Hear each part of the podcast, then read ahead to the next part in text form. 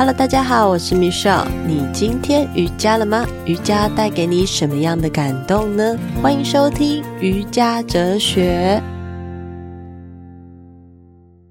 Hello，各位听众朋友，大家好，我是 Michelle。最近你过得好吗？我在一次无意的网络广告中看见一个让我很有感触的影片。孩子 3C 重度使用者，而制作这影片的制作人，他想要让他的小侄子去拔除这个恶习。当孩子接触这个大自然之后，发现孩子开始转化，那种就是不管是怎么样的小孩，可能孩子是我行我素啊，或者是手机上瘾啊，也有可能是孩子很在意别人的眼光。他就发现说，诶，到大自然里头真的变得一个人。所以后来呢，我找到这个连接，点进去观看 Line TV 里头的节目之后，哇，真的让我满满的赞叹。也许是因为我是两个小孩、小男孩的妈妈，所以曾经我的孩子他们是那种在大自然会尖叫，然后到沙滩呢不想踩沙，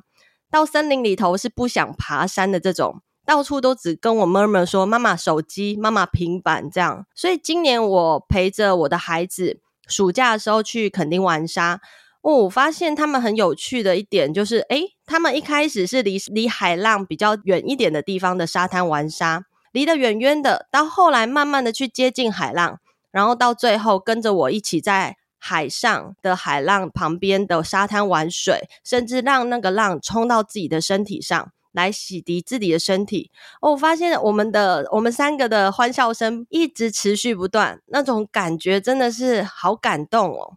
所以当我看到叫我野孩子的影片的时候，我真的很感动。这个制作团队用心的去制作这个节目，那背后啊，对我来讲是一个很大的觉察，让孩子甚至大人去好好的去思考。这个内在的这个野孩子跟这个大自然间共处的美妙时刻，到底是怎么发生的？然后这个欢笑、欢乐跟自然中的这个连接点，然后慢慢的去检视，诶，慢慢的去觉察到最真实的那个内在的自己。我其实蛮喜欢影片推荐的凤小月，她说，透过大自然去学习身体怎么样去运用，从大自然中去体会这个事情。而台湾这块土地，它给予了许多纯粹的感动。结果啊，我 看完之后，我忍不住就写了信给制作人。那对我来说，这个就是一种瑜伽，因为瑜伽它不是只是在瑜伽垫上。我希望让大家可以觉察到的是一个瑜伽的精神跟它的真谛。所以我希望每一个人都可以遇见更真实的自己。那么今天我把制作人邀请来我的瑜伽哲学节目，那么请掌声欢迎制作人陈之安小姐，欢迎你来上我的瑜伽哲学节目。我们请制作人跟我们大家打招呼。好，各位听众大家好，主持人好，我是教我野孩子的制作人，我叫陈之安。哦，真的很开心能邀请你来上我的节目。我在想啊，你收到我回馈应该是很充满惊喜吧？呃，惊讶。惊讶更多，想说奇怪，为什么我的节目要邀请你来是吗？对，我想说，哎，奇怪，我好像没不会练瑜伽这样子。嗯，其实应该是我自己看完节目的那种感觉啊。我想找制作人你聊这个节目，是因为我发现说，嗯，我一直很想要用瑜伽带给身边的人这一种感受，就是那种活在当下，然后。感觉当下临在的那种感受，所以我发现你在制作节目的时候，会有很多嗯孩子的动作啊，或者是跟这个大自然的一些声音，跟孩子自己在内在情绪的这种感受连接很多，所以我觉得非常的有趣。可以先跟我们就是聊一聊，诶，你当初为什么会想要制作这个节目的起心动念吗？嗯，我先讲一下，我觉得就是你的这个连接，这个联想啊，就是把这个节目跟瑜伽。联想在一起，我觉得好好特别哦。嗯，对，我觉得非常特别。然后，其实像这种这种联想，或是这种节目的延伸呢，经常都是我们创作者非常不可预期的。嗯，也就是说，当你做完一个节目啊，或是你做完一部纪录片，对，其实接下来我们的工作，创作者的工作就停止了，这样，所有后面的诠释都交由观众。对，就是那才是真正故事发酵的开始。那每一个观众他要怎么样的诠释，对，那个经常都不是我们可以预期或掌握的，但也是最多惊喜的所在。所以那时候我刚开始我就是觉得很疑惑。我的同事看到您的来信以后，他就说：“哎，这个好像太没有关联了。”他就我就他就说：“我就直接先帮你拒绝喽。”这样子，我就说：“哦，好哦，好哦。”然后对，后来我又看到您的讯息，我就哎。我觉得好好特别哦，怎么会有这样子的联想？这样子，后来其实你也想一想就，就就会觉得人其实到后来，其实所有的追求啊，可能只是方法的不一样，法门的不一样。对，人人尤其是我们自己吧，可能越来越有一些年纪，就会发发现，不管是透过什么法门，到最后其实追求事情其实也都蛮一致的。所以我其实后来也就蛮认同。你用这个瑜伽的方法来诠释这个节目，我觉得既特别又新奇，这样子。其实一开始我真的只是想要给予这个节目的大大肯定跟回馈，因为真的我当下我在看的，呃，一开始我还没有看节目，其实我就是看一些片段，你们摘录的这些片段就让我很感动。我就发现说，其实当初我在做瑜伽的，它会回归到我一开始为什么做瑜伽的那个起心动念。我当初一开始做瑜伽，其实它对我来讲，它就只是一个运动。可是渐渐的，当我开始学师资的时候，嗯，我们师资班有一个课，他刚好在介绍的是行动瑜伽。那个时候，老师有告诉我们很多我们在日常生活中服务他人，或者是我们用心去回馈，嗯，把这个周边的事物连接在一起，跟自己都是有相关的时候，我发现，诶，其实这个节目在做的。跟我当时的在学习的历程很很接近，很像，它唤起了我很多那种过去的回忆。嗯、所以当时呢，我们其那一天的一个早晨，我们在呃，我们赤脚，老师要我们赤脚从我们的教室走出去到外面。那外面刚好是一个田野的路，然后最后就是沿着那个山坡这样走。让我们慢慢的去观察这个环境，跟慢慢的去感受，从我脚底到我身上，到我甚至我的念头，我是怎么去想的整那个感受，去慢慢的在那一个小时中去去体验。所以这个体验对我来讲是一个非常新奇的感觉。所以当我在看节目的时候，我就瞬间就我又回到就两年前我拿师资的那个当下，我觉得。太神奇了，太有趣了，这样。好，就是刚刚在听您讲的那些经历，其实我也回想起我自己在几年前参加过一个行禅的活动，就是跟着一个呃佛教的禅寺，对，去去有点像是一个短短暂的修行这样。那呃很棒的是，这个行禅它不是只有打坐而已，它是打坐跟走路并行，对，所以我们其实走了非常多的路这样子，对，那个那个。其实是非常耗尽体力，可是在那个走路的当下，对，我觉得那个跟整个整个大自然吧的那种联动，尤其是透过打坐的方式是非常强烈的。对，那我我就想起有两个画面，我很我印象非常深刻，一个是在晚上我们在海边打坐，我们就龟山岛就在我们前面这样子。对，当你在夜晚什么都看不见的的时候，对，非常漆黑的状态底下，然后坐在坐在海边很安静，把眼睛闭起来去听这个。世界的那种声音，世界的震动，对，你会觉得你跟它是连在一起这样子。那这是那时候我其实当下的感觉是非常强烈。你其实不太会有机会晚上跑去海边打坐，其实这都是非常在我以前看来都非常诡异的行为。对，但是我觉得在那个当下，对，其实还蛮强烈的。这个就是这先跟您分享，也回馈您刚刚讲的那个事情。所以我觉得好奇怪，其实，在大自然里面，有时候给内心的。其实还蛮强烈的耶，而且那种东西你也不用看很多书，你也不用听很多道理，对，是就是大自然它自自然而然的，不知道为什么就可以带给我们一个非常大的撞击。那这也是我自己在拍这个节目的时候，我自己几乎是每一集每一场。都经常出现这样子那种非常灵动的感受，这样子。嗯，所以你开始去制作这个节目，一开始就是单纯是因为你的小侄子的关系吗？这个我觉得这是一个背景啦，对，就是一方面我自己，一方面我们自己的人生，对，就也在慢慢探索嘛，对，就是比如说我们可能我我自己可能当了快二十年的上班族。然后我们在电视台工作其实是非常高压的，对对对。然后再来就是，其实我们的价值观其实其实都蛮单一的，就是我们从小父母就是说你要赶快好好念书啊，然后最好是去考个公务员啊，对不对？然后有一个稳定的工作，然后对不对？赶快买个房子，对，生个小孩，好像就结束了这一切这样子。就是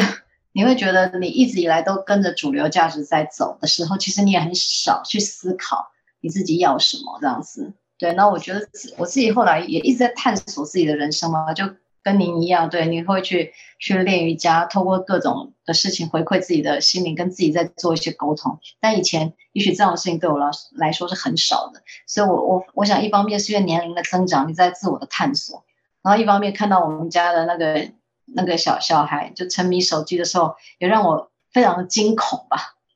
对，然后在这种很复杂的元素底下，又因为文化部的邀请，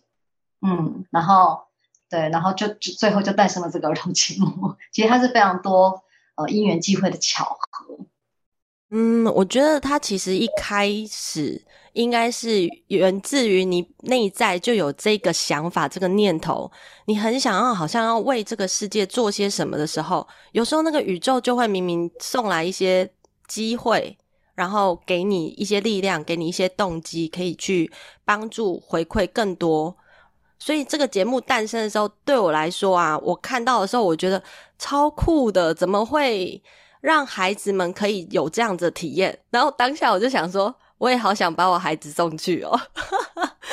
对啊，对啊，我 家我家孩子现在才小二了啊，对，没有，还年纪还不够。有时候你会觉得，呃，有的时候我们觉得啊，去想要帮助别人这样子的的状态，好像对很多人来说觉得太遥远，因为大部分我们其实人嘛，人都是很怎么讲，那是本本性是会先把自己顾好嘛，所以我觉得我其实。我觉得我也没有那么伟大。其实大部分的时候，你都会先想要解决自己的问题，对。嗯、可是很奇妙的是，当你想要解决自己的问题的时候，你会发现，其实它也是大家很多人共同的问题。嗯嗯嗯，对啊。嗯，然后那再来有有另外一个好处，应该应该说就是一个比较方便的事情是，是因为我是做媒体工作嘛。嗯，我做的是传传播这件事情。对，这这个工作本身它很内涵的，就是在价值观上希望跟大家有一些沟通。因为我我毕竟不是做只是做娱乐娱乐片嘛，对，其实就算做娱乐，也在沟通一些一些一些价值吧。对，我的意思是说，因为我刚好我做的工作需要跟大众在对有一些见解啊、看法，甚至价值观上的流动这样子，所以很幸运，也许我正在。我我其实只一开始只想处理自己的问题，然后把它衍生成一个节目的时候，最后变成跟大家其实引起了蛮大的共鸣。嗯嗯嗯嗯，嗯，真的，因为里面其实应该说，当你开始做之后，会发现很多东西，它会慢慢的回馈出来。我们从一个节目里头，可能在衍生第二集，我们可能想要做出什么样的感受，或者是看见什么样问题，我们想要再去解决。所以其实好像就一集一集就会慢慢的这样产出来。嗯，所以你当时在制作节目也这样吗？嗯、呃，因为它是一个文化部的补助案，所以其实我们是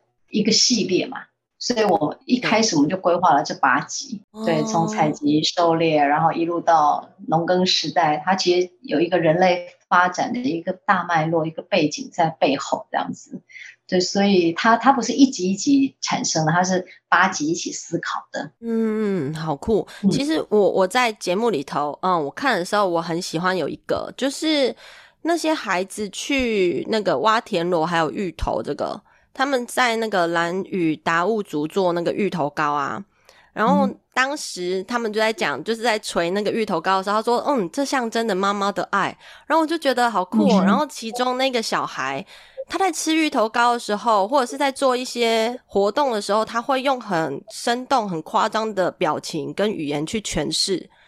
我我发现我很喜欢这一集的原因，是因为我很喜欢你后面跟孩子的引导，引导他说：“ 诶，为什么他会这样做？然后做这个表情的背后，他的觉察、他的动机是什么？然后他他在揉脸的时候，你问他说：‘诶，这个动作你为什么要揉脸？’”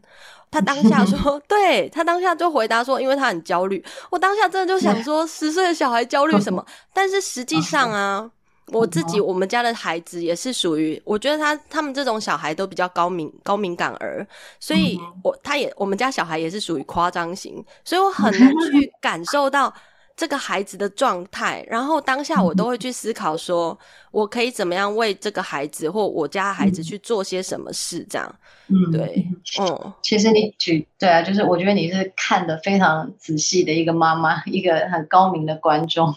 对，就是你知道我们本来啊做这个节目的初衷，其实就是想带着孩子亲近大自然嘛，对不对？嗯嗯嗯嗯。然后那时候我也去挑了一些孩子，觉得说，哎，他们对大自然不太陌生，然后甚至如果有一些比较辛苦的劳动的时候，他们不会抗拒。对，然后就千挑万选挑了这两个孩子去了蓝屿这样子。本来想说应该会很顺利啊，对，但就是没想到，就是你知道，才刚拍第一个卡，拍第一场。对，那个小孩就用那种 非常夸张的，就像你刚刚看到你，或是你你描写你孩子的，就是那种非常夸张，有点像我描写的时候，有点像七爷八爷的那种出场方式。对，然后我跟导演在那边看着那个镜头，这样我们两个互相看了一眼，都不知道该 喊卡还是继续，因为就想说，嘿。我们想，我们以为啊，我们想象的就是来大自然啊，就其实你会享受，或者是会你会在里面怎么说，用一种比较比较自然的玩法这样子。诶，怎么来了一个综艺节目主持人，你知道吗？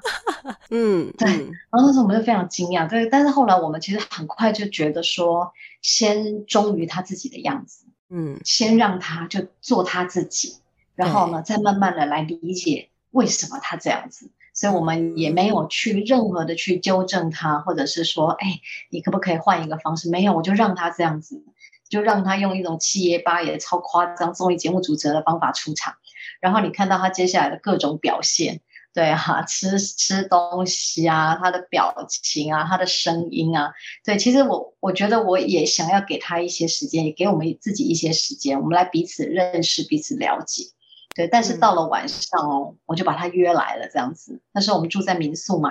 对，就把他约来。他说：“哎、嗯，我想阿姨想跟你聊聊天。”然后导演，我本来只是私底下想跟他聊聊天。导演嗯说的是，所以所以导演就说要要把它录起来嘛，这一段心灵的对话录起来，先录起来再说。我说啊，真的吗？好酷、哦。他说直接真的，其实超酷。其实那个晚上我们大家其实也都非常紧张。对，然后但是。当然，但我一直以来，我其实跟孩子谈话，我都用一种非常平等的姿态。所谓平等是，呃，我也不把你当小孩，其实我也把你当成一个成熟的个体。对对，但是我关注你，我用很高的，我还用很高的关注度来理解你。我想要，我没有想要给你下任何指导期，我也没有要告，我也没有要表达，我觉得你对还是不对，不是，我只是想要更认识你。于是我开始问他。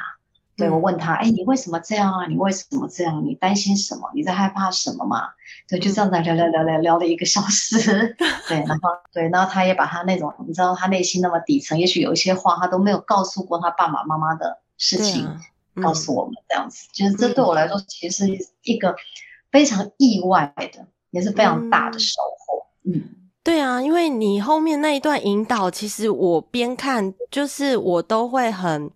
很能感同身受，而且，而且其实当他在讲一个部分，就是他说 YouTuber 这一块，他说 YouTuber 其实都会很在意自己的点阅率。其实我们每一个人都会希望获得别人的关注，而你引导他讲，他就说有十个人观看，就是有一个没有那么喜欢自己，那么他就会想要获取那一位的关注。嗯，我发现我以前其实在嗯求学阶段也曾经有过。就是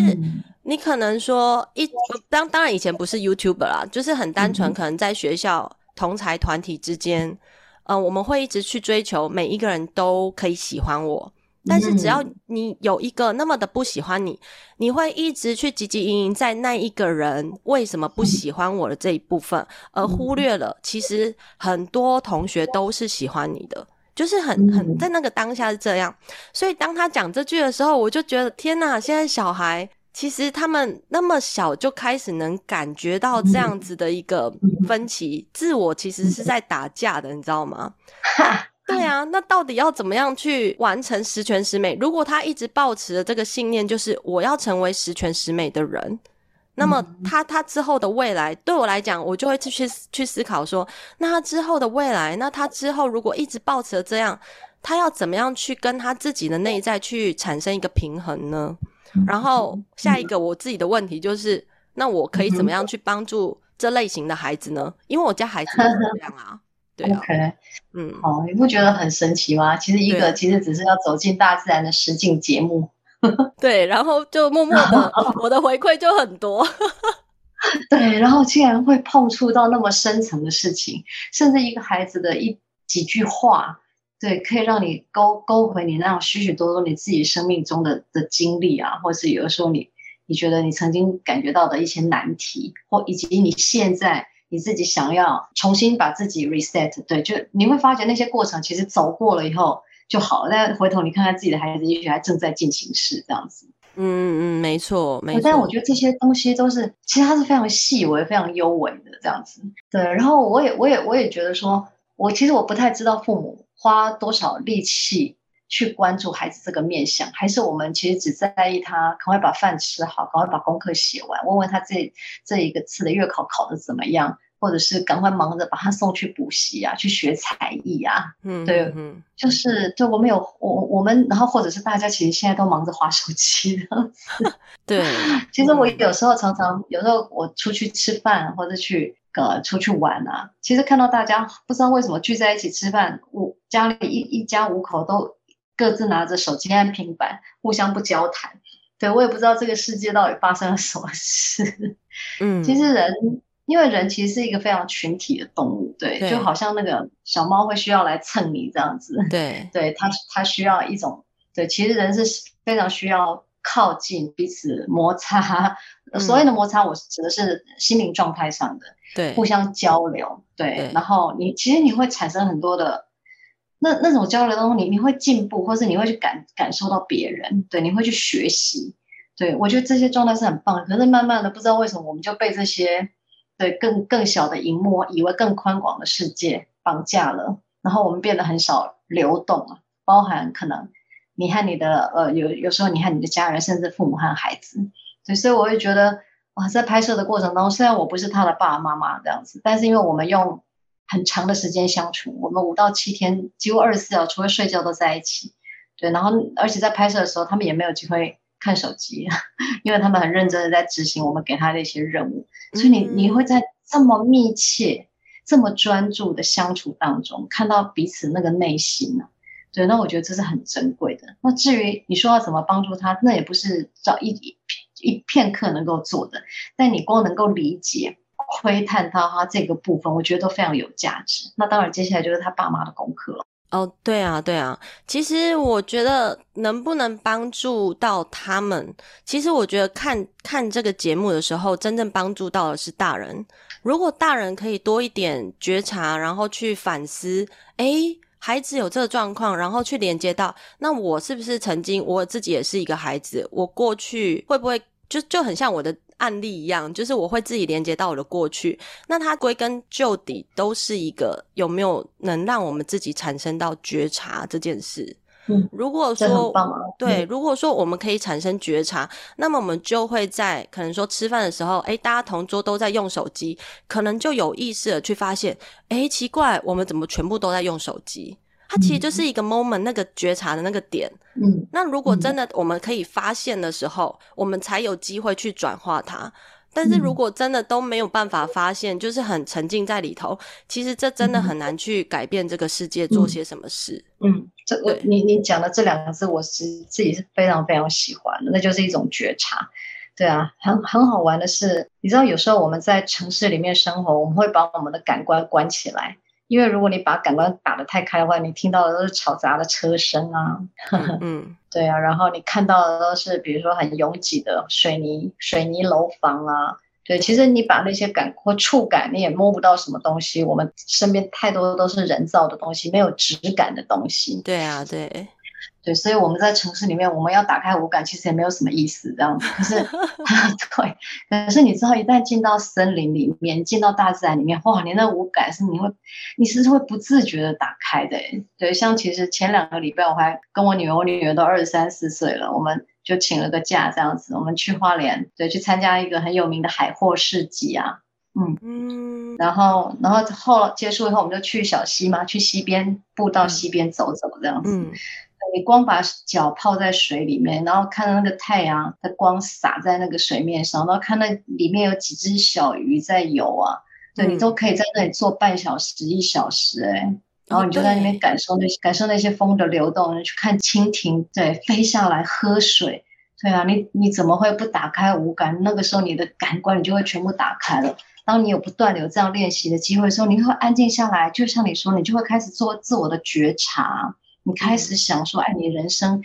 对，到底渴望什么，要什么？但如果你一直把自己放在一个高刺激的状态底下，不断的只追剧啊，只看看讯息啊，只打游戏的时候，你怎么有机会去做这些事情呢？嗯嗯嗯，没错。而且其实你在。第二集的时候，我看到他就是两两个小朋友到那个森林里头，然后去感受那个呼吸。他其实就很很很大部分就是在诠释你刚刚在讲的。当我们把我们感官全部收回来，其实，在瑜伽里头有讲，就是感官收摄。对，他就是把那种感官收回来，你会发现，诶，我的听觉变得很敏锐，因为他整个眼睛蒙蔽起来，然后要去听声音去辨识的时候，我觉得这真的超酷的。对。我觉得真的，我跟你谈到这边，我真的觉得好好玩哦！这是我第一次，对，就是透过一个瑜伽老师来诠释这个节目。说真的，我真的觉得太酷了，因为我自己看到的时候，真的是满满的感动，好好玩。这我没有这样想过，我知道，我知道这个节目它碰触的还。蛮深的，但我以为可能只是一些教养的问题，或是一些子教育，亦、嗯、或是对，就是呃翻转教育这些议题，嗯、对，还是可能跟跟孩子的教育绑在一起，然后再来可能是我们这个时代的大人们回想到自己美好的童年，嗯，对，就是我听到的是这样，这是我第一次听到有人用那种瑜伽，你在瑜伽里面学习到的东西。那种自我的觉察，嗯、那种身体的经验，来跟这个节目产生火花碰撞，我觉得很棒。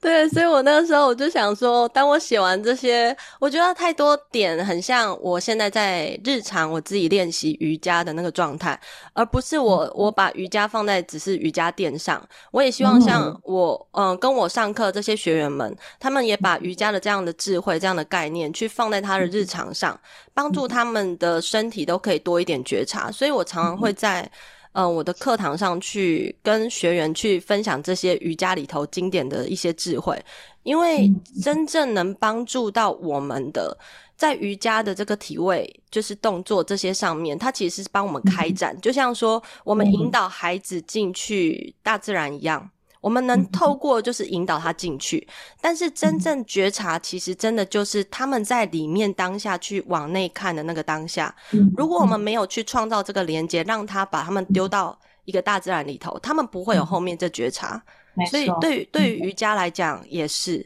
我们站在瑜伽垫上可能一个小时甚至两个小时，可是之后我们有有大概二二十二个小时、二十三个小时，必须要去面对我们自己啊，对。所以对我对我来讲，它就是一个如何把瑜伽二十四小时生活化的一个概念。超级棒的。对啊，像你刚刚提提到那个那个狩猎那一集啊，嗯，对，其实其实，在我们去看景的时候啊，嗯，对，那时候猎人就先带我们做了一件事情，就是你刚刚讲的，他把我他也把我眼睛蒙起来，然后我们跟同伴手搭着手，其实走了一段蛮崎岖的路，嗯。然后你当你眼睛看不见的时候，其实你你恐慌嘛，所以你耳朵在听，你脚在感受嘛，对不对？对，对，然后你也你也在感觉着那互互相支撑啊，你是否信任嘛，等等这样的事情。嗯，对。然后一路走走走走走走，然后他叫我们停下来，把我们眼罩拿下来。那一刻，我眼睛一一打开，我看到的是一望无际的太平洋。哦，好美哦！哦，你知道那一刻我是马瞬间眼眶红了，你知道吗？嗯，对，就。不晓得哎、欸，你会觉得你在这个这个自然里面，你自己既渺小，可是又又跟他其实是那么的在一起的这样子。对，就是你会当下会被那样的事情感动啊。嗯，对。然后我觉得他不知道这些经历都是在把我的心啊，对，弄得越来越柔软这样子。嗯，对，真的真的很棒。我真的觉得。有时候，大自然其实教我们很多，嗯，带我们回看，然后教会我们很多我们生命为什么存在的这个这个意义跟价值。对对，但我觉得内我觉得内容都很棒啊，嗯，真的真的，所以嗯，可以请就是制作人再跟我们分享一下哪边可以看到你的节目呢？OK，好啊。呃，今天真的超级谢谢主持人用这样子的角度来诠释这个节目，也给我非常大的惊喜。然后这个节目目前在 Line TV 其实是随时随时都可以看，点进去 Line TV 搜寻“叫我野孩子”就看得到这八集。对，然后我们也呃正在进行募资，我不知道这个节目什么时候播，但我们的募资到八月三十一号就停止了。然后募资完以后，我们会拿着这些资金开始到校园去巡回，去跟小孩啊、跟孩子的看老师、家长互动，然后也把想要把这样子的。在节目里面得到的感动，再散播出去。嗯嗯，超棒的，超棒的，真的。嗯，嗯可能当节目播出的时候，我们募资活动已经结束。不过之后还可以再，就是如果说想要赞助节目的话，还是有方法的吗？可以的，我我想大家就持续关注那个叫我野孩子的那个脸书的粉砖，就是有任何讯息啊，我们都会在那边告诉大家。对，然后对，也也其实也很希望。呃，因为接下来，然后呃，接下来我们正在拍第二季，哦，超棒的，对，我们很快会展开第二季，这样子，对，嗯、就也请大家持续关注这样子。好哦，好哦，谢谢。嗯、我们再一次谢谢制作人还有制作团队制作出这么棒的节目，对，嗯、然后再一次谢谢治安制作人来到我们瑜伽哲学节目，好，谢谢你。超棒的主持！如果你喜欢这一集，也邀请大家可以分享瑜伽哲学节目，并且给予五星的评价跟回馈。也希望你以行动来支持赞助，叫我野孩子，还有瑜伽哲学节目制作。你的支持都是我们创作节目的一个动力，也可以帮助更多的人去看见我们用心的去经营我们，不管是节目或频道，或者是我们的自己的生活。